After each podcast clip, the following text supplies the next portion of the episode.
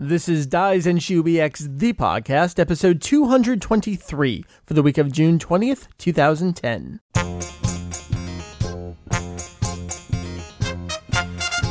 Well, hello there. Welcome to Dies and ShubieX, the podcast. There we go, episode 2. Wait, that's not how it goes. An extension of the all-encompassing... See, I should just not look at the outline. I'm better off without it.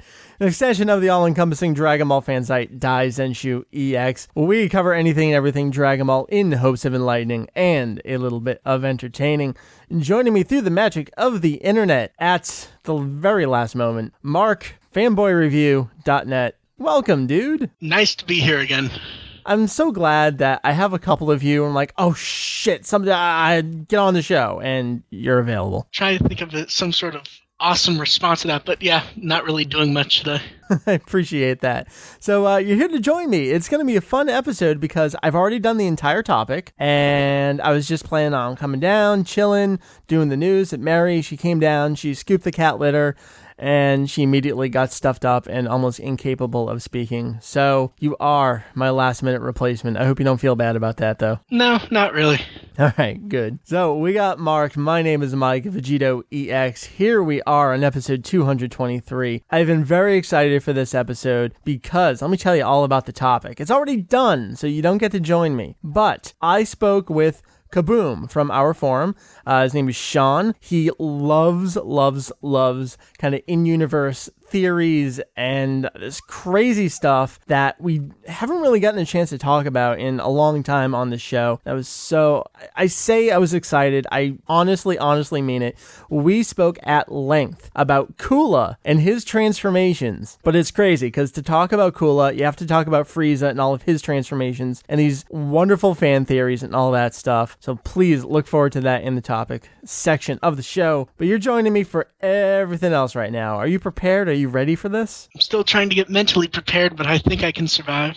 All right. Excellent. We got news, we got releases, we got emails, all that good stuff that Mark's going to join us for here on the show. Before we do that, we got to talk about some housekeeping and stuffage. Up on the website right now, I have a new review of the Super Vegito Dragon Hero figure. This is going to be the first figure/toy review that you're reading on the site. I was really looking forward. I'm trying to hold back from saying excited again. I'm overdoing that word already this episode. So I won't say I was super excited, but I kind of was. To review a figure, you can check that out. It's obviously not as long as some of the other reviews on the site because it's a cheap figure. There's not a whole lot to say about it, but it's kind of a prelude. I did that one first because the Frieza's Force figures are in. I started doing all my scans and pictures for those. That's going to be kind of my big figure review coming in the future. That's all the housekeeping I have. Do you have any Dragon Ball stuff going on in Fanboy Review right now?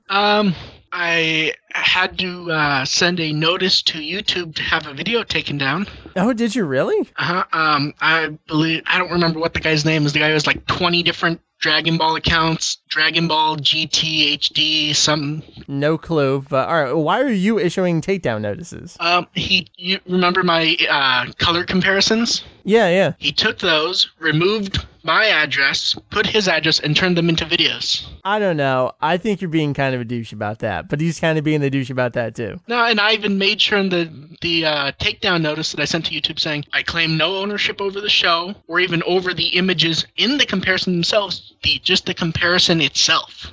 He didn't mention my site, didn't mention where they came from, removed my address from it, which I didn't put over the images because I didn't want to do that. Right. I remember how you laid them out. You kind of had them with a white space over on the side pointing to things, and yeah. Because I don't want to cover the screenshot because that was the whole point. I was reasonable about it. He chose to erase it and said put in his YouTube address. So at that point, I no longer care if it's being a douche, being unreasonable or anything. He stole my thing. Screw it.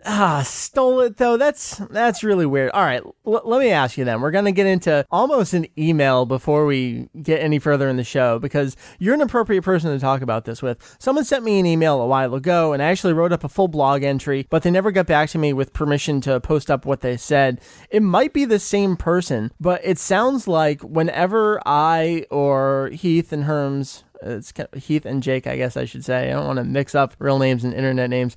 Over Constantine, whenever one of us do an update, I guess there's someone out there who takes our updates almost verbatim and makes videos out of them on YouTube. Is this that same person? I'm trying to remember if it's the same guy, because I do know there is some guy on YouTube who makes Dragon Ball news updates anytime, any site, and he just basically repeats them verbatim. Okay, well, that's my big question. I think that guy, though, actually goes on camera, goes over the news. Bit dishonest in that I don't believe he mentions any of the sites, but he at least turns that news content into new content. Okay, because that's a big question. That was the person's email to me. What I'm saying is it was actually my image verbatim. Right. No, I get you. But that is my question, is at what point does it become further commentary? Because really all we add to this discussion, I mean, I've talked about this with AMVs back in the day, where the video isn't ours, the audio isn't ours. All that we toss into the mix is the way in which we edit it. That is our original contribution to the content. Over on the websites, the original content is the commentary on it. So when you have people kind of taking our updates verbatim, really, and not even doing added dialogue, it's just kind of in text on the videos. The person's email was, you know, do you really care about this? Isn't this a little disingenuous? Blah, blah, blah. What do you want to do about it? My feeling is, well, they're filling a niche that I'm not filling. So all the more power to them. But I do think it is a little fucked up if you're going to just copy someone's entire paragraph. You know what I mean? Mm-hmm. It's similar to what is done with your images. Well, that's the thing. I actually found it by accident because I was just trying to look up clips of the TV version of the Kai dub. Right. And I see a thing, TV color comparison, and I see my image of thumbnail. I actually got excited. I thought someone was going to, did a video, with commentary and whatnot. I go, and it's just my image sitting there, and they put background music, and they removed my tag. Right. It's weird stuff. All right, that's weird. A little inside baseball stuff with running websites and commentary and original content and stuff. Just some of the stuff that we see out there, and it's weird. It's weird what our reactions are. It's weird what other people's reactions are. But let's forget the inside baseball and talk about the news.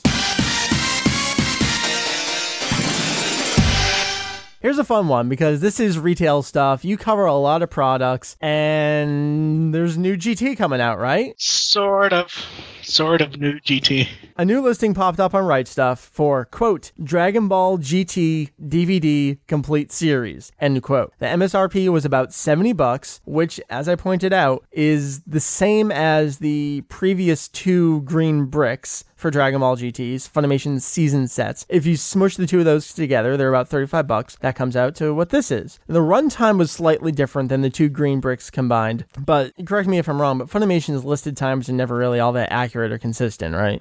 Funimation's, as I recall, tend to round. Yeah. Which I've seen them round both up and down, and a lot of companies do that just so they can have an even number there. Yeah, absolutely. Some companies do extras. I don't remember Funimation's at the moment, though. Well, as fans are apt to do, wild speculation. Immediately, people keep going, "Oh it's my God, box. We got Dragon Boxes coming." There's nothing said about it, unlike what they did for Z, where it was held under wraps and announced at a convention, and then people keep thinking, all right, well, what convention's next? Anime Next is coming up. They're going to announce it there. I mean, it's not just on our forum, and other communities as well. People just assuming this is a Dragon Ball GT Dragon Box. Yeah. We're pretty sure it's not, right? I can pretty much say it's not, just for the reason that, and this is something that I think sort of got glossed over. I haven't looked in detail in the forums, though. They did this with Z also. Yeah. It just happened Z's were exclusive to Walmart. Right, and this, we didn't talk about that on the website in the show, I don't think, because again, it was a Walmart exclusive, it was old products, repackaging, the orange bricks. But Funimation does this a ton with all of their shows. I mean, yeah. Dragon Ball gets re-releases where they get a remastered re-release, and then they get the Dragon Box re-release. But other shows, they just keep throwing the exact same thing into new packages, right? Mostly. A lot of the times, they do get new discs, quote unquote. Right.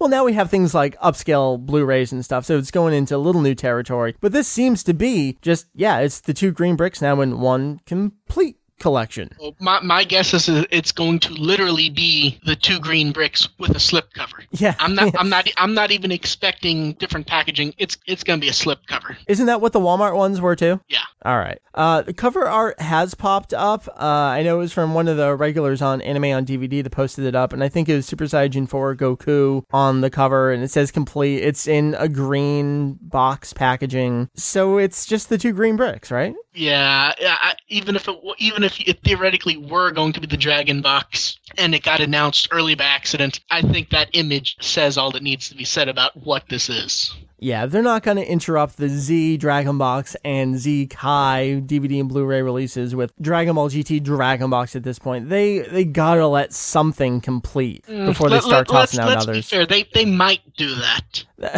That's true. But it wouldn't be in the packaging.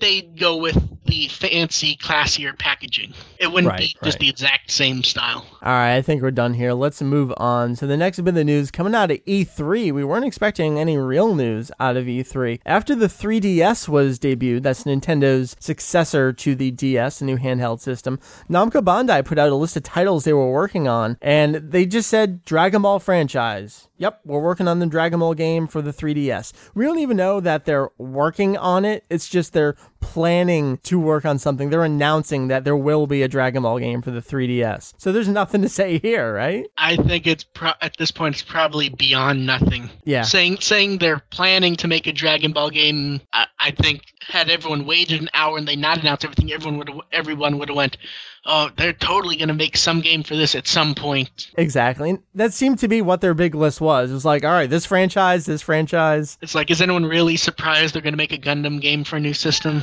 Right, exactly. It's the same thing with Dragon Ball. New system, Namco Bandai is going to do a game. But here's where we get to the interesting stuff. Our buddy, Wasted Wisher, who, if you don't remember, does indeed, totally verified because of all the shit he gave us, works for the Philippines branch of Toei. He's the one who told us about Kai almost a month before it was officially announced. We get all the character design sheets and sketches for the Jump Super Anime Tour special long before it existed, so we know he's on the up and up. About a month ago, he let us know that they were going to be working on, at the time, what seemed to be about 30 minutes of new animation for an upcoming video game. So it was going to be 2D, more traditional, animations that we've seen recently have been things like the 3D renderings for the sparking intros, that kind of stuff. This exciting 2D animation. Well, no new details in the last month until this weekend. Let me read his update. It's a little lengthy, but I think it is going to be very interesting to you. Hey there, folks. Remember when I told you guys Toei would be making new animation cutscenes for a new Dragon Ball game, and I didn't have a clue which game it would be for? Well, now I know. The new animation is for a remake/re-release of the plot to exterminate the Saiyans. The key animators finally received their first pieces of work for the new game, so I figured it out upon seeing the character models and layouts scanned from the original video. According to my coworker, he said the frame size for the animation was rather small, so it will most likely come out for a portable game system. Parentheses, maybe this is the Dragon Ball game slotted for the 3DS, end parentheses. Other than that, I have no idea as to how the game is going to look like. Oh, and one more thing. Unlike in Dragon Ball Kai, where the new animation is basically just retraced from the old footage, the animation here is all new from the ground up. They'll still be using scans of the old video for the layouts, but that's just for reference, camera angles, positioning, etc. As far as the actual animation is concerned, it's being rebuilt from scratch. That's the end of Wasted Wisher's update. Mark, what do you think about this remake of Saiyajin Zetsumitsu Keikaku? I've sort of jumped back and forth since I found out about this between excited, don't care, and waiting. It sounds exciting at first listen, but how many people are really going to sit through, unless it's somehow turned into a deeper game? Right. I don't imagine many modern fans at all sitting through playing this. Well, here's the thing. We have a whole section about it on Daisen Shui X, but the short and long of it is, there was originally a Famicom game, an NES game, called Saiyajin Zetsumitsu Keikaku, that received 2 VHS volumes, which Toei classifies as OVAs, which they also called Official Visual Guides. They were kind of like a perfect playthrough of the game, but animated and voice acted and scored and everything, so it kind of complemented the NES game. Also, with that same footage, they later released on the Bandai Playdia, which is a system that you probably know nothing about unless you follow Daisen Shuei X, 2 video games of the same title, Saiyajin Zetsumetsu Keikaku. I believe Shin was in there as well, something like that. And there was a first half and a second half, and it was kind of a choose-your-own-adventure FMV where, again, you play through the game, but it had additional footage, so if you didn't do a perfect playthrough, maybe you got stuck in a loop somewhere and you went down the wrong turn to cave, and I think I've talked about this before, Oolong's hanging out with some money and doing crazy shit. So it's a long, convoluted history for this. This game, the new version of it, yeah, it's going to have new animation, and I've seen some great speculation on the forum. It could be that they're going to remake the original Famicom game and supplement it with FMV. That sounds more likely, right? Because, I mean, who's going to play FMV games in 2010? It sounds more likely in general. The problem is I'm just still not sure they'd spend the money to fully remake, because even as far as I know, it's not remembered that well at all. No. It's more known for the visual guides than the game. I mean, maybe I'm crazy. I almost reasonably expect just something in there that just happens to have the same sort of actual remake rather than just a straight remake of the games that came before. This is going to be very interesting to follow because, again, we don't know the exact amount of animation. Originally, they were thinking 30 minutes. That might be extended. If it's just 30 minutes, that doesn't cover the entirety of what was the OVA or the visual guide. That's less than a perfect playthrough from the original material. So maybe it be something like Chrono Trigger was on DS, which was kind of a port of the Super Famicom and PlayStation versions, where you reach a point, you get an FMV scene, and the stuff we're used to from the 32-bit generation. I don't know, but this one's going to be fascinating to keep an eye on. I mean, people who are sorta in the know and really dig in and aren't the more casual fans are always like, oh, Hachiak would be awesome to throw in Raging Blast or Sparking. We have that as a possibility now. If they're revisiting this, why not throw him in? I don't know. It's still something just seems off. I almost wouldn't be surprised if it just turns out to be a 25-minute OVA included with the game. Yeah, that's very, very true. Something just seems a bit off about it in general. Right. I mean, we are halfway into the year now.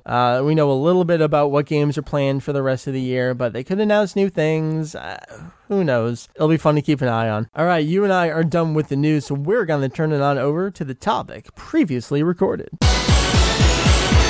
Joining me here on the topic portion of the show to talk about, well, I thought it was one character, and then really it turned into almost a story arc transformation series analysis. To get to that one character, you have to talk about another one.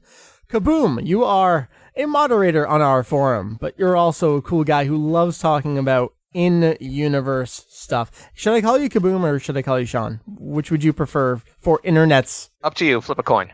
All right, here's what I'm going to do. Sean will work. All right, that's not the same as flipping a coin. All right, I flipped a coin. All right. In my head.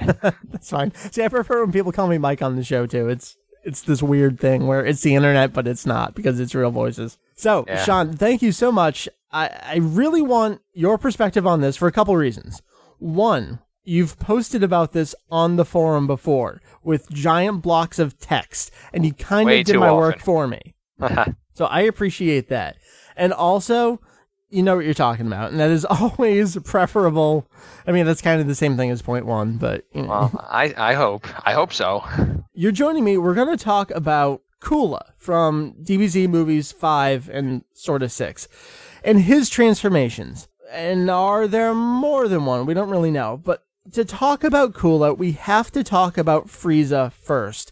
Because I don't even know if there's a big question to ask. I guess the big question might be something like, is Coola's transformation that we see in the movie beyond what Frieza can do? What number should we assign to it? It's kind of a series of questions, and we're just going to hit them along the way, because I don't know what that bigger question is. But this is where I say, before we talk about Coola, we have to talk about Frieza. Before we talk about Frieza, we have to talk about Zarbon. He is the first one to mention Frieza's transformations, and I think that's kind of relevant to the discussion. So I'm just going to get you you started here, a couple choice quotes from chapter 263 of the manga. First, it's just Zarbon and Vegeta kind of shit-talking back and forth. Zarbon says, "To give full scope to my power, you see, I must transform. But the form I must take is ugly, and I am fond of beauty, you know. But if my choice is between ugliness and death..." Then Vegeta talks for a bit, comes back to Zarbon.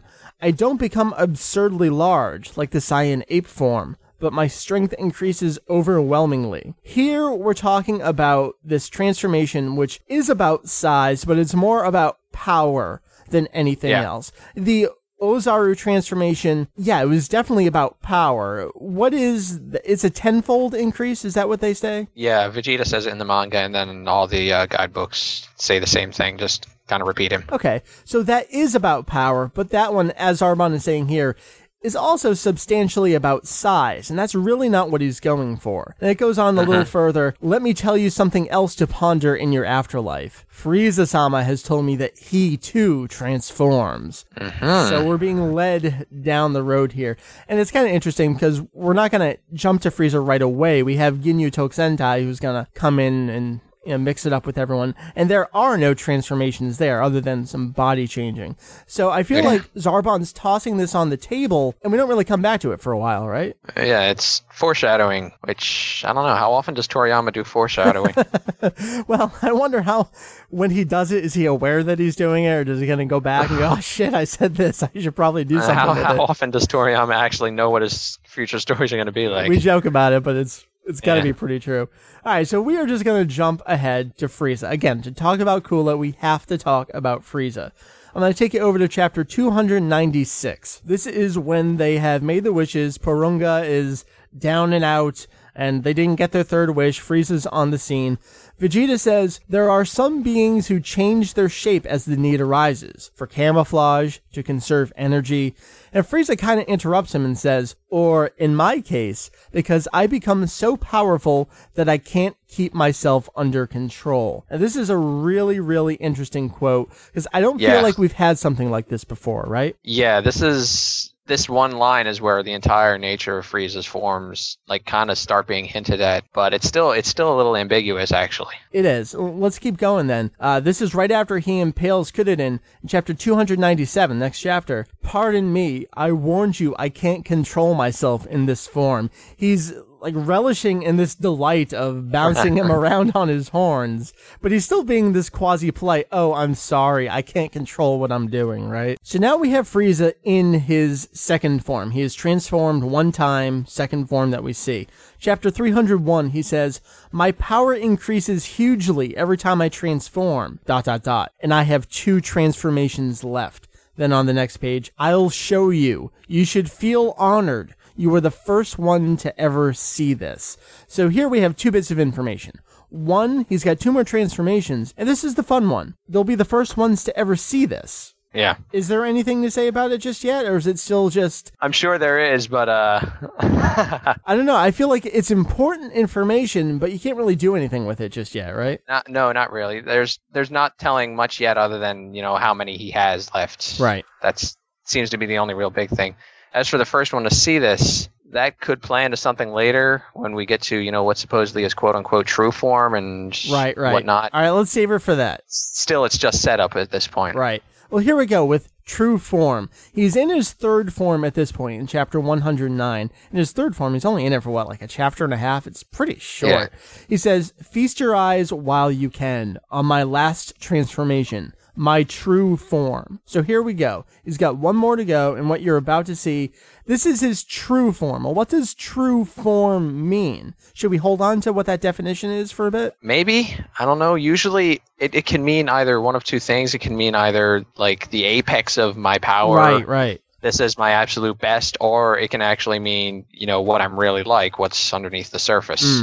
In this case, it could mean either. All right, then we just keep plugging on here. Jumping ahead a little bit, chapter 308. This is Super Saiyajin Goku to what is final form Frieza. So it's a Goku quote, but it's interesting. "Why go to your full power now? Maybe because your body can't withstand it for long anymore?" So this is before the bulked up version of Frieza, but already Goku is kind of hinting at, well, you can do it. Why haven't you done it already. Yeah. And then we're going to wrap it up. One more quote from the manga, chapter 325. This, again, Super Saiyajin Goku. You hit your peak. You've burned out your power, so your ki is dropping fast. I don't see any point in fighting you anymore. This, to me, infers that Frieza's bulked up what he calls his 100% power, strength form. That's something he can't sustain for an extended period of time. So he's in his true form, but he can't really tap into the true power of that form. Yeah. Either that or it's just hard to. Right, right. You know, we've seen in other people, other characters haven't had, you know, the type of total control over their power like, you know, the heroes on Earth do. Right. But what we have seen is things in people like having a resting state as compared to a powered up fighting state. I mean, even Vegeta and Nappa on Earth, they kind of, you know, they were sitting around, they were obviously powerful, but nobody could really tell until they actually powered up and started fighting. Then it was, oh crap, we're going to die. Well, let me ask you about that. That's pretty interesting because they're constantly noting, or I wouldn't say constantly, but they continue fairly to often note it, that, wow, the Earthlings can control their power. They can rise it and lower it at will. And that's always seemed a little weird to me because we do see Nappa, for all intents and purposes, power up. So if he can't control, if it's such a surprise that they can do it, what is it that he's doing? Is it, I guess, like Frieza here, where he's constantly able to do it, but he can't sustain it? Well, to use an analogy, I always see it like having a resting state is just like sitting there wearing a t-shirt, like you've got your arms open, people can see your muscles, like, yeah, okay, they can tell you're strong. right. Powering up is more like, you know, rolling up your sleeves and flexing, like, yeah, this is what I could really do. Gotcha. And but what the humans do with masking their ki would be more like, you know, wearing a long sleeve shirt, stuffing a pillow under it. Okay. It's like, I'm nothing. Ignore me. That's a really good analogy. I've tried to think of it that way, but it always just seems a little weird to me because, especially later in Z, this idea of powering up is so big. And we see it over the course of the series so much, but they're constantly saying that it's weird that the Earthlings can do it. I don't know, but that's where we're at with Frieza at this point. We've kind of gone through what those transformations are. He says that his sleek, slender, what he fights against Goku with, at his fourth form, his third transformation, that's his true form. So let's banter this back and forth. Do you think that's what his natural...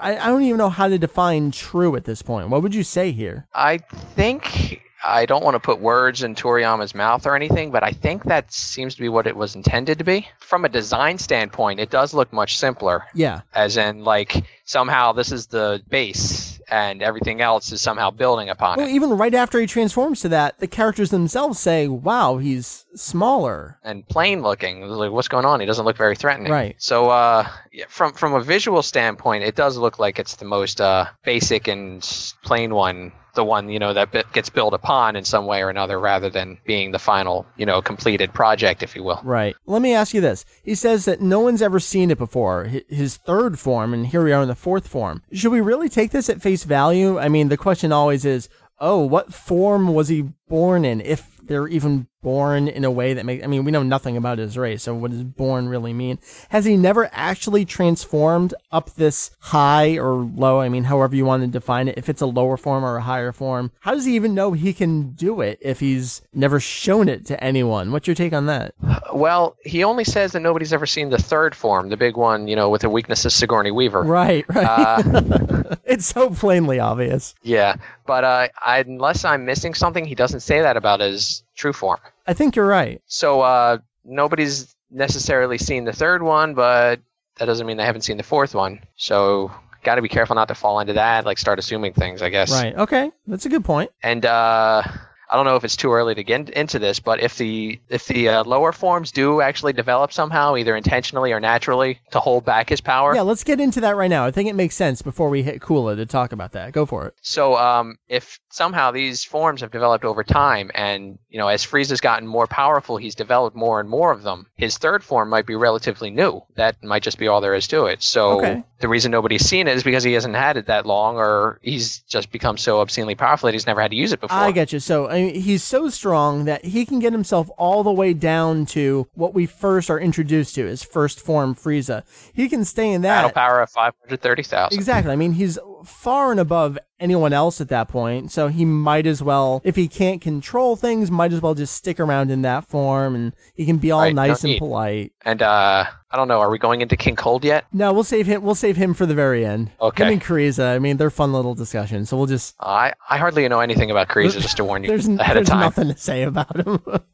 Viz needs to put out more of that, I swear they do. One little chapter in the magazine is not enough. Yeah, I know, right? There's a whole bunch of other stuff. All right, so I like that idea, where maybe he's needed to go to his second form before he came across some... The reason nobody's ever seen it is because he's never needed it. Right, okay, so he's never needed to be at this strength. So he was born, let's say, he exists as that fourth form, but he's never had to restrict it just one notch below that. Right. Okay. It's either he's probably never even had to use this form much since he was little, and he's already more powerful than 99.99999% of everything else in the universe with just his small spiky form. So right. So do you want to go to Coola now? I feel like we've talked through Frieza's transformations and at least defined what they are and how he gets to them, right? Probably enough. I guess so, enough for to move on to Coola. All right. So DBZ Movie 5 is the first time we're introduced to Coola, who is Frieza's older brother. He's introduced at the very, very beginning of the movie. Is he his older brother? Did they ever say where? I'm fairly sure that it's noted somewhere. It looks like he is. I could totally be wrong. Looks are deceiving with his family. Exactly. So, whatever. He's got a slightly deeper voice. Yeah. That means he's older.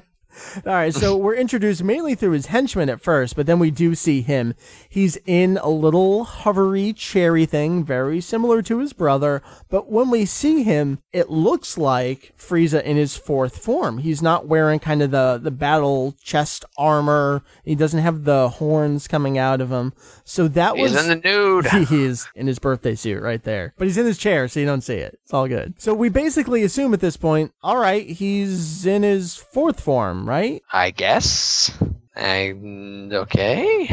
Prologue doesn't say much about that. Right. There's literally nothing describing this until almost the very end of the movie when he fights with Goku. Just look. Here's a guy who looks like Frieza. Right. And oh, he's Frieza's brother. Multiple characters look at him and say, Frieza! ... Before we get to his quotes himself, I will take it over to Toriyama for a second, because he actually designed the character, both forms of him. And the quote on the character design from the Daizenshu says, "Designed for Coola, said to be Frieza's older brother." Well, there you go. That's where I'm picking the older brother. There it is. Sourced it. "From the outset, he appeared in a body resembling Frieza's final form. The design for one more transformation was also drawn." So right there, you were talking earlier about don't read into things. It doesn't say the equivalent of Frieza's final form, just similar to, resembling Frieza's final form. Right. We're going to talk about some other Daizenshu and guidebook quotes, but let's stick to the movie itself for a little bit. We see Coola off and on for a while during the movie. He's hanging out in a throne, just sitting on a dusty planet, and comes to Earth, he blasts some people around. Finally, when it comes down to just him and Goku, this is what he says. "One time more. I am able to transform myself one more time than my brother." Now, he starts to initiate this transformation, so I think it's pretty safe to assume, again, I'm using an assumption here, that what he's about to show us is that one more transformation, right? Yeah. Okay. I'd say so. If he could transform any more, you'd think he'd use it. Right, exactly. Once Goku started making him look like a girl. He follows that up by saying, "You will be the first to see my ultimate transformation and the last." Now, what he means by last here is not his last transformation, but the last person to see. He's saying, you're going to see it and then I'm going to kill you. But you'll be the first to see it. Until the next Super Saiyan who crops up. Well, again, fair point. "You'll be the first to see it, my ultimate transformation." So again, he's clearly developed it, but he's never had a reason to use it. So why would he develop it? What do you think about that? To be more powerful than Frieza? Yeah. I mean, we don't know anything about sibling rivalry, but maybe Presumably sibling rivalry. I mean, he doesn't seem to like Frieza very much. He criticizes him for being too soft, I think he says. Yes. I mean, he clearly has issues with his decisions. And I mean, it comes back to bite him on the ass, but he says, all right, I'm going to let Frieza deal with the consequences of his actions here. It's got nothing to do with me. And he does say later that he doesn't really give a crap about avenging Frieza. He just doesn't like that the family name has been tarnished. Right. He's talking all about pride here. Whether or not he and Frieza have like a rivalry going on doesn't seem, we don't have much to go on, but it does. he doesn't seem to care about him much. The last quote I'm going to give you from the movie is a Goku quote, and it doesn't really matter. He just says, incredible, his ki is even greater than Frieza's. All right, so we're establishing that at this point, at least in this transformation, Cooler is stronger than Frieza. I don't think that means anything or weighs down and helps anything. At most, it would imply that he wasn't stronger than Frieza beforehand. Right. Maybe. Which, since Goku was not even using the Kaioken, much less Super Saiyan or anything, you know, we probably could have figured out for ourselves already. Right. I mean, that fight didn't go long enough. I was talking about this with Mary earlier. We're saying, you know, Cooler is around for such a short time. You almost can't gauge much at all with him. You really have to go off of the guidebooks and other stuff. So why don't we just go over to those? So some quotes from the Daizenshu here. Our buddy Herms has put up little tidbits here and there all over the forum on Daizenshu EX. So I threw a couple things together that I saw. Some things from him, some things from you. Let's talk about some guidebook things. It does say Cooler is stronger than Frieza. Duh, we've established that at this point. He can control his power better, and therefore he doesn't need to bother with those lower forms. That's really interesting to me. That's probably just something they came up with to give an excuse why Toriyama never designed them. Right, absolutely. I mean, you need to explain as much as I really wish he had. You know, I'd just take sketches. Oh, I know. Right next to that page, and I'd be giddy as a schoolgirl. It would look exactly the same as Frieza, just a little more purple body, I guess. Maybe. I mean, his Cooler's true quote-unquote form here looks different, so maybe his others would look a little different, too. But I really like this. He doesn't need to bother with those lower forms. He can control his power so much better. We did have Frieza say this a couple times. I mean, he's politely, backhandedly apologizing for it, but this is neat with Cooler. Oh, I'm sorry for impaling you. Exactly. Is there anything else you can read into this? I just find it fascinating. Well, about him controlling his battle power? Yeah. Another thing in the movie is that he actually does get the jump on the heroes a few times. Yes, he does. Which might imply that he's not only, you know, better able to control it as in not go around breaking things, but he might actually be able to mask it to an extent, too. I'm going to ask that question in just a minute. I mean, you're hinting at it, and I think it's a great question to ask. But yeah, he totally seems like he might be able to mask his power a little bit and slink around and get the best of people. The only other thing that's really relevant from the Daizenshu is that this is called the fourth transformation, or Daiyon Henshin, for Cooler. So we know that this is numbered in the exact same way that Frieza's are, and it is a progression of that. He's got one more form. Or at least that, you know, he and Frieza just have the same number of forms. True. I mean, his earlier forms could look entirely different, but again, no designs. Doesn't necessarily mean other people have the same number, too. Right. I guess we'll talk about that control. Is for a future time. So let's do a little analysis with what we do know here. First question I want to ask you, what is it with them being able to control their power? Did they accidentally blow something up as a child that makes them want to control their power? Why is this even an issue? What happens when they don't control their power that just forced them to need to do so? I mean, like, are they born and blow up the nursery? What is happening here? Well, the creative writing side of me likes to think that you know, Cooler was looking for any way to be better than Frieza. Yeah. So if he saw Frieza's lack of control as a weakness, he might strive to not have that same weakness. Okay, that makes sense. I can become my brother sucks at this, so I'm going to be good at it. All right. I like my idea better that they're born and something blows up. That could be too. I mean, we see Goku, there's that, you know, kind of famous pat on the back to Chi-Chi. She goes flying out the window and into the rock in the distance. So maybe they have something similar going on where they aren't aware of their own strength, and Daddy Cold is kind of telling them, well, you should probably do something about this so you don't wreck the spaceship. Stop breaking things. How many spaceships have they gone through? That's really the big question of the episode, right? Is there anything else to ask with these questions or with these points here? I feel like they're interesting, but still, we're not going off in the crazy territory yet. I'm scrolling through my mess of notes here, seeing if there's anything important I had to bring up at this point. He moves around in his powerful form. It's okay. Gets the drop on him. I think that's about it. All right, let's go off into crazy fan theory territory. I found a couple that you had actually posted on the forum before, and I really like this one. His final transformation, you said that maybe this is kind of channeling what Frieza does for his 100% power. Frieza can't control it, Cooler can. Right. I was thinking that it all ties back into Cooler having better key control. You know, Frieza's, when he powers up to his 100%, he's all about brute force, not much more than that. And he's channeling it in a very bad and inefficient way, and it eventually comes back to bite him in the butt. Yeah, you know, he's not very smart about it either. Cooler has one really good example where it's his quasi-death ball that he uses, but he distracts Goku first with a different attack, and then he does it. And I thought that was... We didn't really see Frieza try to do much like... I mean, maybe he tried, but it was never really effective like that. Frieza forgot about the big old spirit bomb right above his head. That's like, true. He saw it, got distracted. It does seem obvious that at the very least, Coola's a smarter fighter than Frieza. Yeah, definitely give him that. I really like that idea. Is there anything else to say about it, though? I like to compare them as if Frieza's 100% is like Super Saiyan Grade 3, whereas Coola's super form here is more like a full-fledged, properly done Super Saiyan 2. That makes a lot of sense, yeah. Totally able to control it. Speed is better. Power is better. It's all trying to tap it into the same power, but... doing it the right way instead of the wrong way. Right, he doesn't seem to have any stress on his body in this form. He's flying around. Those gorgeous scenes of him kind of spinning in midair and stuff. Oh, yeah. Beautifully animated movie. Well, bits and pieces of it are. Well, yeah, the parts where he's pummeling Goku are. There's some ugly stuff early on. they all have it, though. They do. Yeah.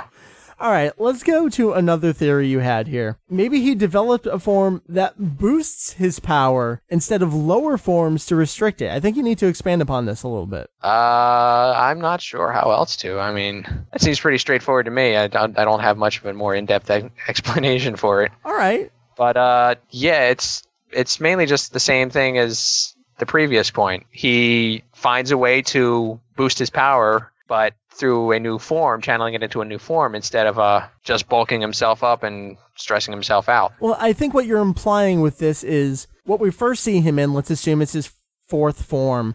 Just like Frieza, that is that's his natural form. But unlike Frieza, he found some way to adjust and mold his body to go beyond that and to tap into something that normally wouldn't exist. Right. For example, with Frieza. While I was browsing around through old threads this morning... Yeah, I found a neat little quote from Busani here. I think that's how you're supposed to pronounce his name. Yeah. But he says, Frieza's race either naturally has or can learn the ability to change their bodies. We see Frieza, and possibly his father, use forms we can assume they invented in order to restrain their power. If they can do that, then in theory, inventing a new form to channel your power more effectively isn't that weird at all. No, that makes sense. So, however the restrictive forms developed, Coolers may have just developed the same way, whether intentionally or naturally. Right. It's just like, you know, if for a Super Saiyan, when you try to tap into Super Saiyan beyond the Super Saiyan before you're ready for it, then you become a Super Saiyan Grade 2 or 3. But once you've trained it and, you know, completely mastered Super Saiyan the way you should, then you become a Super Saiyan 2 instead. It just happens instead. This is all crazy stuff, but I love it. Yeah, I think about this way too often. All right, let me take it over to something that has always stuck out to me, but I never really knew what to do or say about it, but I think it's really relevant to this discussion. When Cooler is blasted into the sun, the first shot that we see, he's in his transformed state, because Goku just used the Kamehameha, blasting him off into the sun.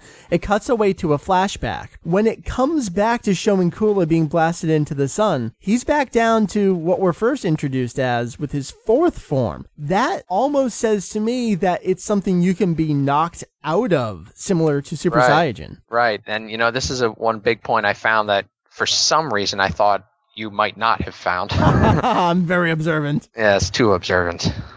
Anyway, yeah, he does actually drop out of it. Hold on, where did I mention this? Okay, yeah, he does actually revert out of his fifth form and back into his true form. Unlike Frieza, who, when he was bulked up, he just stayed bulked up. He was in the same form. He didn't revert to anything prior. Right, and like, even when he was caught by his own Kienzan, when he fell, he didn't, like, slim down. No, or even go farther. He didn't even revert into any of his prior forms or anything like that. Well, I don't know, because when Daddy picks him up in space, it seems like he's all slender again. Yeah, well, I'm more concerned with demonstrating that it holds the true form. It supports the true form idea. Right. It's not like Frieza went back to first form or anything. Yes, if he didn't revert back to his tiny little spiky form the same way a Super Saiyan 2 would revert back down to base when they get knocked out. That makes sense, because we were already saying that 100% form, Frieza was struggling with it to stay in it, so... Yeah, right. If he's missing half his face, yeah, he'll probably slim back down. Yeah. Do you want to go to movie 6 at all?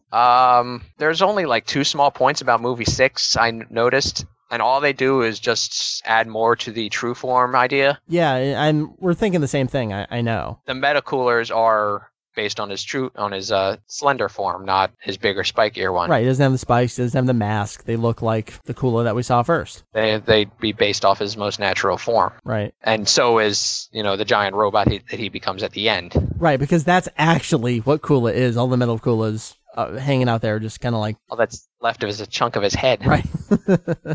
What is it with them? When they're defeated, they just have like half a face that exists. That's it. I don't know. Was there one other point, though, for movie 6? For movie 6? No, just those two. Okay. That the metal Coolers are based off of his natural form. Right, and then so his face. Gotcha. What else do you want to talk about here? I have just extra stuff at the end with King Cold and Kryza, but is there anything else you want to mention? I'm desperately scrolling through my jumble of notes here. Yeah, I feel like we hit everything, and maybe we have answers. I'm not sure, though. There is just one small thing. I'm not sure how much it would actually relate to the conversation. Okay. But there's an interesting little power scaling inconsistency in movie 5. All right, what is that? When Cooler, after he's just tangoed with base Goku, like right before he transforms, he says, "You do as well as I expected, enough to have defeated my brother." Yeah, I did think that was a little weird. Yeah, this is before Goku's transformed, before he's even used the Kaioken visibly at all. Mm-hmm. Well, hold on.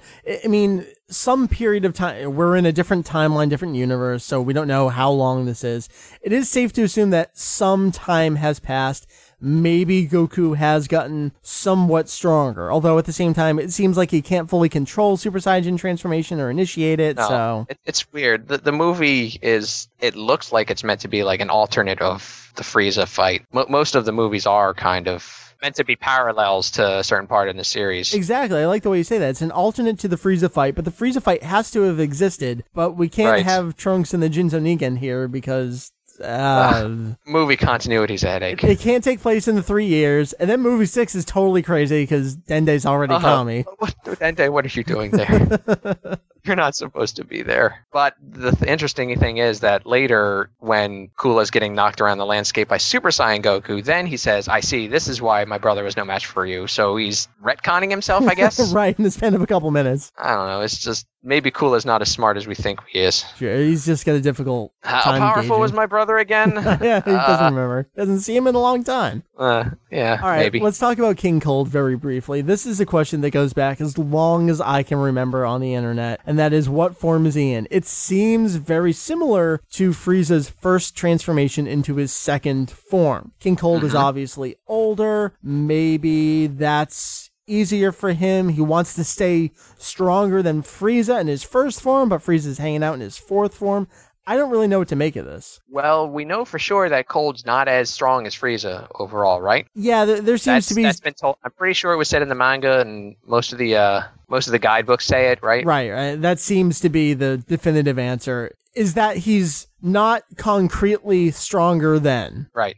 So what I've always thought, or maybe assumed, maybe it's just a bit of a fanon working in here. Yeah. But if he's not as strong as Frieza, then maybe he has less restrictive forms. Oh, that's true. So maybe that is the first one. The one we see him in, he might only have two, and he might be hanging out in the second one. Or he might only have one restrictive form, and it just happens to look more like Frieza's second one. Or right.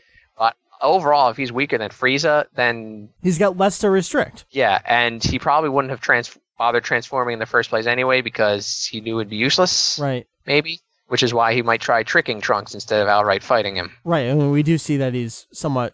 Well, he thinks he's clever. I wish we were told more about Cold, because we're just kind of left to guess about him. I know. We see Cooler for so little, and we've seen Cold for just as little, too. You know, if it looks like a duck, walks like a duck, quacks like a duck, then it's a duck. It's a space duck!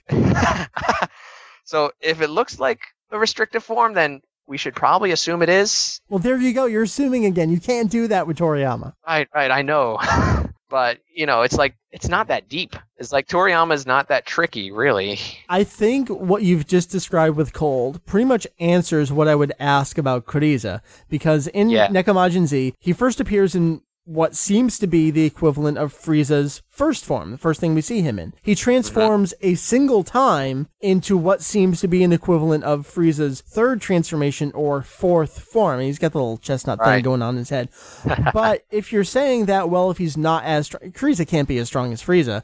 So if he's got less to restrict, then it makes sense that he doesn't have as many forms to go through. Yeah, it's the same theory that one restricted form might be his only one. Of course, we are talking about a gag manga at this point, so everything's off the table. Wow. So that was the most crazy, nerdy, in-depth I've gone in a long time with the series, but I really liked it. I think there's some cool shit in there. Me too. Since MFG's shut down, I need a place to vent. I need some way to vent this stuff. It's not like we don't encourage it. We totally have it all the time, but I know you love getting nitty gritty with this stuff, and I saw you posting about it. I was like, all right, this is perfect. This is what I want right now. I'm a fan fiction writer, you know. I make up my own little worlds. Right. So, you know, I got to analyze the ones that already exist. While we're talking about you and fanfics and stuff, you want to plug anything? No, I don't know if people want. They could check out my fanfiction, Dragon Ball GT Revised. Its tagline is Dragon Ball GT minus the suck. So, I don't know. Maybe that's appealing. You have a very large task ahead of yourself there. It's not particularly a hard one, though. According to most of fandom, my thoughts, I don't even know what my thoughts are anymore. Yeah. You know what? If I didn't like GT, I wouldn't give it the attention. That's true. Well, where can people find it? I know if you're on the Daisenshu X forum, you can find your account, just like links and profiles and sigs and all that. Or I've got a link to it right in my signature. All right, perfect. There you go. As well as the spin-off story, Dragon Ball GT Revised Cataclysm. Ooh, Cataclysm. That's a big word right now on the internets. Chronicling my version of the events that almost destroyed planet Namek 600 years ago. And how do they tie in to the Black Star Dragon Balls? Oh, see, I love that kind of shit. That's what I always wanted. I want back history stories. So go read it. I think I did start reading your GT one, and I don't remember it, so I'm terrible. Well, updates happen bi-monthly at best. So. Well, exactly. I don't remember what I had for breakfast yesterday, so a fanfic that I read 2 months ago, who knows? I know. I barely remember what I've already written. No, you have sketches and character designs for it as well, right? Oh, yeah. It's like, you know, 2 months go by without an update for the actual story, so I try to make the wait worthwhile. See, that's awesome. You have supplemental material for your fanfic. That is the coolest thing ever. Yeah. All right, well... Kaboom, Sean, thanks so much for joining me. I totally get to nerd out on a Thursday night talking about stupid transformations in a Japanese cartoon about monkeys hitting monsters. You're quite welcome. Glad to be here. All right, so thank you. And with the topic done, I guess we head on over to releases. We're just going to cover June's releases here on the 22nd. This week, Dragon Ball Origins 2. This is the American Nintendo DS release of Dragon Ball DS2, Totsugeki Red Ribbon Gun, or Charge, Red Ribbon Army, coming from Namco Bandai, $29.99 MSRP, same price over on GameStop and Amazon. We still have no idea if Shenron no Nazo, the Famicom game, is going to show up on this in any capacity as the original Japanese or Dragon Power, but at this point, it's out this week. We haven't heard anything about it. Probably not on there, right? I'm going to say no, but we've seen weirder. Or maybe it's hidden away in the programming and it's just inaccessible. Probably something like that. Or it'll be there in full Japanese. Right, exactly. Not that it matters. The game is pretty simple. All right, why don't you give me first thing here on the 25th? We have the Dragon Ball Z DVD Box 4 from Kaze in Germany. They're basically doing 10 bucks for the full series using the French transfer, which isn't the Dragon Box. It's going to be episodes 108 to 138 of Dragon Ball Z. It's 4x3. The MSRP $66.99 in the local currency, which I don't remember what the currency is. Amazon Germany has it for $52.99, and I guess if you live in Germany, that's probably the release you want to get, or unless you're importing. All right, also that day over in Japan, Dragon Ball Kai Blu-ray Box 4. This covers Kai episodes 40 through 54. This one is 5 discs. Japanese Blu-rays are 4x3 in high definition. MSRP is 15,960 yen. Pre-order prices we got for you. CD Japan, 15,200. Amazon Japan, 14,763. 3. It's a very specific number of yen there. Also that same day, they've got DVD volumes 13 and 14 containing whatever the hell episodes are on those. You don't want these. These are the cropped to 16:9, standard def, terrible colors, right? Not even terrible colors. They're not done well. They're what you would have expected from the really early Toei prototype DVDs that they did for Digimon Pretty Cure when they weren't sure if they were going to do TV DVDs on the whole, and they tested it with a few shows that were airing. Right. They're just garbage. They're garbage in every sense of the word. There are issues there that we haven't seen in releases out here in a while, or they only show up in release with very old masters that weren't done properly. I want to say there's no love given to releases, but there's not even any effort given here. Nah, they're terrible. Stick with the Blu-rays if you're getting the Japanese releases. Anyway, the MSRP is 2,940 yen. Pre-order price is 2,800 CD Japan, 2,176 on Amazon Japan. At this point, if you're listening in English, you understand English. Just get the Funimation releases, even if you have to import them. Gonna be a lot better, gonna be cheaper, you get subtitles, and you have none of those video issues. So, with that done, let's do some emails. First email here comes to us from Jordan. Jordan says, I live in Australia and have been eagerly awaiting the announcement of an Australian release of the Funimation Dragon Boxes. Here we go, talking about Funimation and their releases for other folks. The other day I noticed on the Madman Entertainment website, the company who distributes Dragon Ball in Australia, that they have a release date for Dragon Ball Z Kai Volume 1. I thought this was strange considering Z Kai was only just released in the US, and the Dragon Boxes have been out in the US for quite a while. If Madman was going to release the Dragon Box in Australia, why would they release Z-Kai first? Does this perhaps mean that Australia won't be getting the Dragon Box? Do you think that I should keep waiting for an Australian release, or should I get a region-free DVD player and order the Dragon Boxes from the US? First thing I'm going to put out there, folks, you don't add apostrophe S for pluralization. That is possessive. Mark, I'm fairly sure to actually answer the question, we heard Madman's passing on the Dragon Boxes, right? Yeah, short answer is yes. Sucks to the Australian folks. Well, let's just say they've perhaps been a bit more antagonistic towards Mad Men than even we've been towards Funimation at times. It's very true. Well, Mad Men's had issues with some of their releases. They've been put in the position where, say, they want to keep doing the ultimate uncuts. Yeah. And then they have nothing, so they have to start over with the widescreen. So then they do those. Those finish, and I'm just not sure there's the audience to re-release the show yet again there. Right. I mean, it is Australia, smaller population, more niche audience than even here in the U.S. It's a business decision at that point. So just import the American stuff. I know it's going to cost you a pretty penny to do so, but I know there's some deals out there. Just do it, right? Yeah, it makes more sense for Madman to skip the Dragon Box over completely, especially since, as far as we know, 480 is the best there is, so then they'd have to scale it up, change the frame rate, or just do an NTSC release, which they've done before, but they have better masters for Kai. Might as well just do that and skip over dealing with potentially splitting their audience for that anyways. For Australia, maybe that's the right decision. It sucks for folks like Jordan, but import them. All right, last email we're going to do here comes to us from Mitchell. I love this question. Mitchell says, I'm 14. First off, oh my God, I'm much older than 14.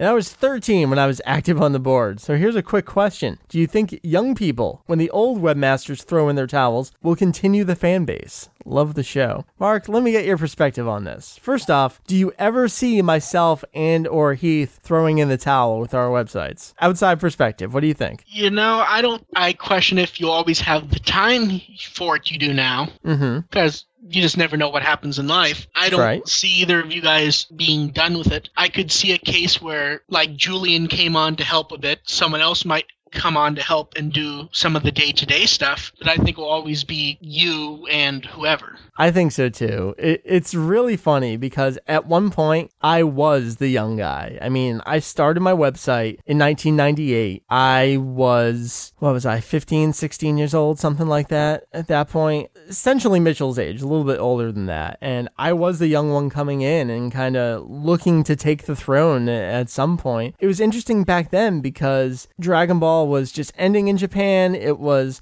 not to say that the people weren't dedicated or didn't care, but it was just another interest of theirs. And they did move on to do other things. And of course, we also had the internet crash, which destroyed any hopes, dreams, and aspirations for a lot of those people. But I don't know. I think Heath and I are in for the long run here with DaiZ X and Konsentai. Yeah, I think that's the case for Dragon Ball. I think you could possibly bring it up about other shows, but that's not the point here. The problem is I don't know if he's asking about Dragon Ball specifically or in general. I think he's talking about Dragon Ball. But at the same time, I don't want to dissuade anyone from starting up a website because, I mean, Heath came along and look what Konstantai has done for all of fandom. I mean, it made us step up and do more stuff, more original content. And I mean, we love the friendly competition that we have. I mean, it's not even competition. It really is cooperation, the stuff that we do together. Absolutely there. And that's the one thing. There's no issue with stepping up, but if you're going to step up, step up. Don't just do what is already being done by Mike,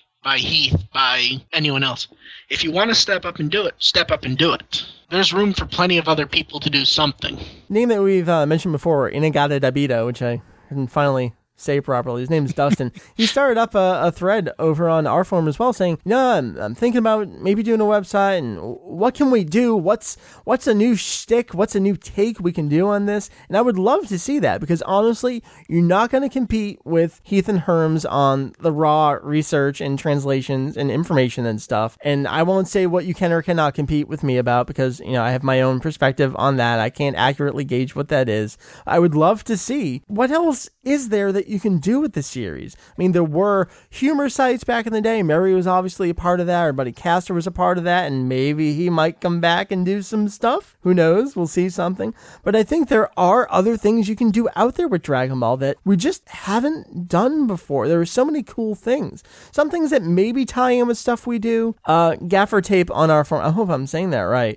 I believe he's Mistare Fusion on YouTube. He's done a video that I've talked about in a blog post before where he points out some comparisons with Dragon Ball and Star Trek. I mean, that's the stuff that I love, that original content and comparisons. People with production skills. I mean, people are so talented now compared to what we had 10, 11, 12 years ago. There's a new shtick out there, right? What is it, Mark? Come on, what can they do? That was actually going to be what one of my original ideas for the Fanboy Review was. It was going to be doing reviews of Dragon Ball stuff in depth to about where I do them now, and reviewing other stuff and comparing it to other shows. Yeah. But I gave up on that in 5 minutes when I realized, wow, that's going to be stupid if I decide I want to do a review of something else and it's a Dragon Ball site reviewing Star Trek for no reason. And I basically decided, they already got that. If I want to review something Dragon Ball, I can do that on any site that I make. Might as well just do what I want, just to do reviews once in a while. Tell people if they should buy something or not. And maybe someone wants to do a purchasing guide rather than because you have the whole DVD guides. Right. Maybe someone wants to do a guide where, is this something someone should look up and purchase compared to other versions of the product? Or maybe, a collector site for all the different products that have been released over the years. I mean, there's a lot of toy sites out there. There still are Dragon Ball toy sites as far as I remember, but maybe someone wants to do the really in-depth stuff that maybe has fallen a little out of use over the years. Right. I mean, come on, guys. You're young, you're creative, you have drive. We're old and stuck in our ways and don't know what to do anymore, so show us up. Come on, you got some cool stuff. I just don't want to see any Daizenshu Z's. Konstantai X. Just make a good original site. People want it. Yeah, people want good sites. You show up for good sites. If you just make the sites that are already there, why is anyone going to go to it that already exists? Well, here's a question that I've been wanting to ask and have a big conversation about for a while. Maybe we can hit it real quick while we have a little bit of time. Mark, what do you think the place is, if there even is a place anymore, for fan sites of a show? I mean, we have Wikipedia and YouTube, those alone. And we have, forget about, Wikias and the series-specific ones, but for all intents and purposes, if you need information, you just go to Wikipedia. If you need a release list of something, you just go to Amazon. Is there a place for these kind of fan sites anymore? I mean, I know there kind of is because we get an audience, but I don't know if there is in the greater scheme of things. I think there is because I think fans want to talk with other fans. So is it just community then? I think it's a combination of news, information, and community because you have the point let's use Crunchyroll as an example. Okay. Let's say Dragon Ball is on Crunchyroll. Would anyone who's at Daizenshu AX have discussions at Crunchyroll about Dragon Ball? No, because they don't, to an extent, that people want they want it to be moderated, but they don't want it so moderated they can't discuss. I think of it like game facts. An example I have used and thrown out there before. I mean, there are stigmas about places, and I know that Daisenshu EX has a stigma too, as a website and an extension with their community. Oh, it absolutely has a stigma in every possible degree. I've seen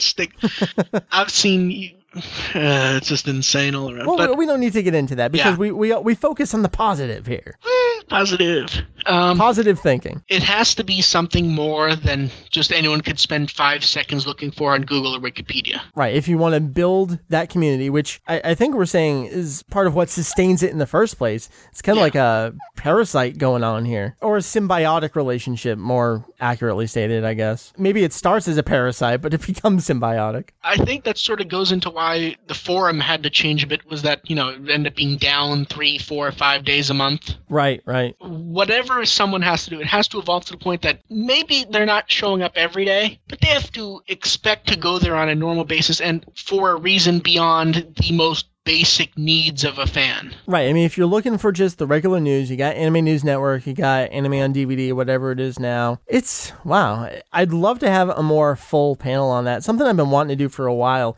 If you run the biggest websites out there for some other series, I don't always know what they are. I know some of them. I would love to get them all together in a room and just kind of pick each other's brains and talk about what it is about these sites that allow them to continue to exist, what the trends are with the audiences, what the trends with the audience responses are. That would be fascinating to me. Yeah, it definitely sounds interesting.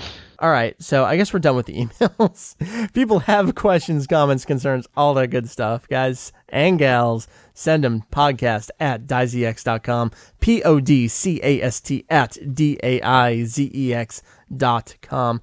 We're also on Twitter @DaizeX. News and side announcements over there. Individually, all the cool folks. I am Vegito EX. Mary is Mary TOT. And Julian, Daddy Julian, is Saya Jedi. We're also on Facebook, facebook.com/DaizeX. Lots of nice folks over there. I'm over on the Twitter also. We'll plug you at the end, but if you want to, go ahead, throw in your Twitter. MARCFBR. Before we wrap up the show, I gotta thank people. We've got some donations to name. It's been a while since we mentioned this, and when we did first start doing this, I said it's not going to be recurring. We're not going to always plug it. We don't want it to be overdone for you. And it's been a while since anything came in, so I figured this was appropriate to do it. Sean from New York won our Golden Warrior contest. He won the art book, and we get to name the shipping method for this. I am so, so happy. The Brackus Golden Memorial art book is on its way to Sean right now, so very, very much appreciated there. But beyond that, 2 fantastic donations. I hope I'm saying this appropriately. The Maurice and Paul Memorial 2010 hosting, kind of retroactively applying this to the hosting for Daisenshu EX for the year. I am very, very much in appreciation for all the fine folks out there that are helping us keep things going. Like I said, we haven't mentioned it in a long time. There's a donate link on the homepage. If you can, we appreciate it. No pressure. Nothing's going anywhere if you don't, but it certainly makes lives easier for us as we continue on into adulthood. I mean, Julian's got a baby now. He can't be paying for hosting. He's got to pay for diapers. That's it. We're done. Mark, thanks for joining me on the show. You're welcome. Glad to be here. So, Fanboy Review, what you got going on and where can people find it? Fanboyreview.net. Not many updates lately. Got a few planned reviews coming up based on things that I know will be arriving and things I planned to review. I'm looking on the site right now. You've got a Space Adventure Cobra review up from Samuel. Yeah. That was the first try on a new feature where basically he's going to review things from far off in the UK that we can't get here. Things that are specific to the UK anime fandom. Very, very nice. Cool stuff. I know you got some FMA stuff up there as well, which has had its own little controversies in places too. So some good reading there. All right. So folks, thanks for joining us here on 223 of the show. Mary is all kind of a little sickly sounding right now, and Julian's asleep in Japan with his baby. But someone join me at least next week here on the show. 224. I'm hoping we'll have a show next week.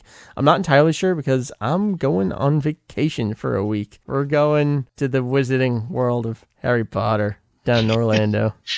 You tried to figure out the best way to present that, didn't you? Yeah, and there was no good way, so you just put it out there. That's not the only thing we're doing. We're going to Epcot and a bunch of other places as well. And then back to Harry Potter. No, we're just going there for one day. Going with the sister-in-law and her boyfriend, friends, so we'll have good times in there. So I can't guarantee an episode, but I don't think we're leaving until Monday, actually, so I'm going to try and get some kind of episode out next week. So until then, for Mary, who's upstairs, and I'm going to go join and probably watch some Avatar, because Last Airbender is coming out soon. We're finishing up season 3 rewatch. And for Julian, off in Japan, and for our buddy Mark from Fanboy Review, my name is Mike VegitoEX, and we'll probably see you next week. Thanks for listening to our podcast here at Daizenshu EX. We'll see you next time.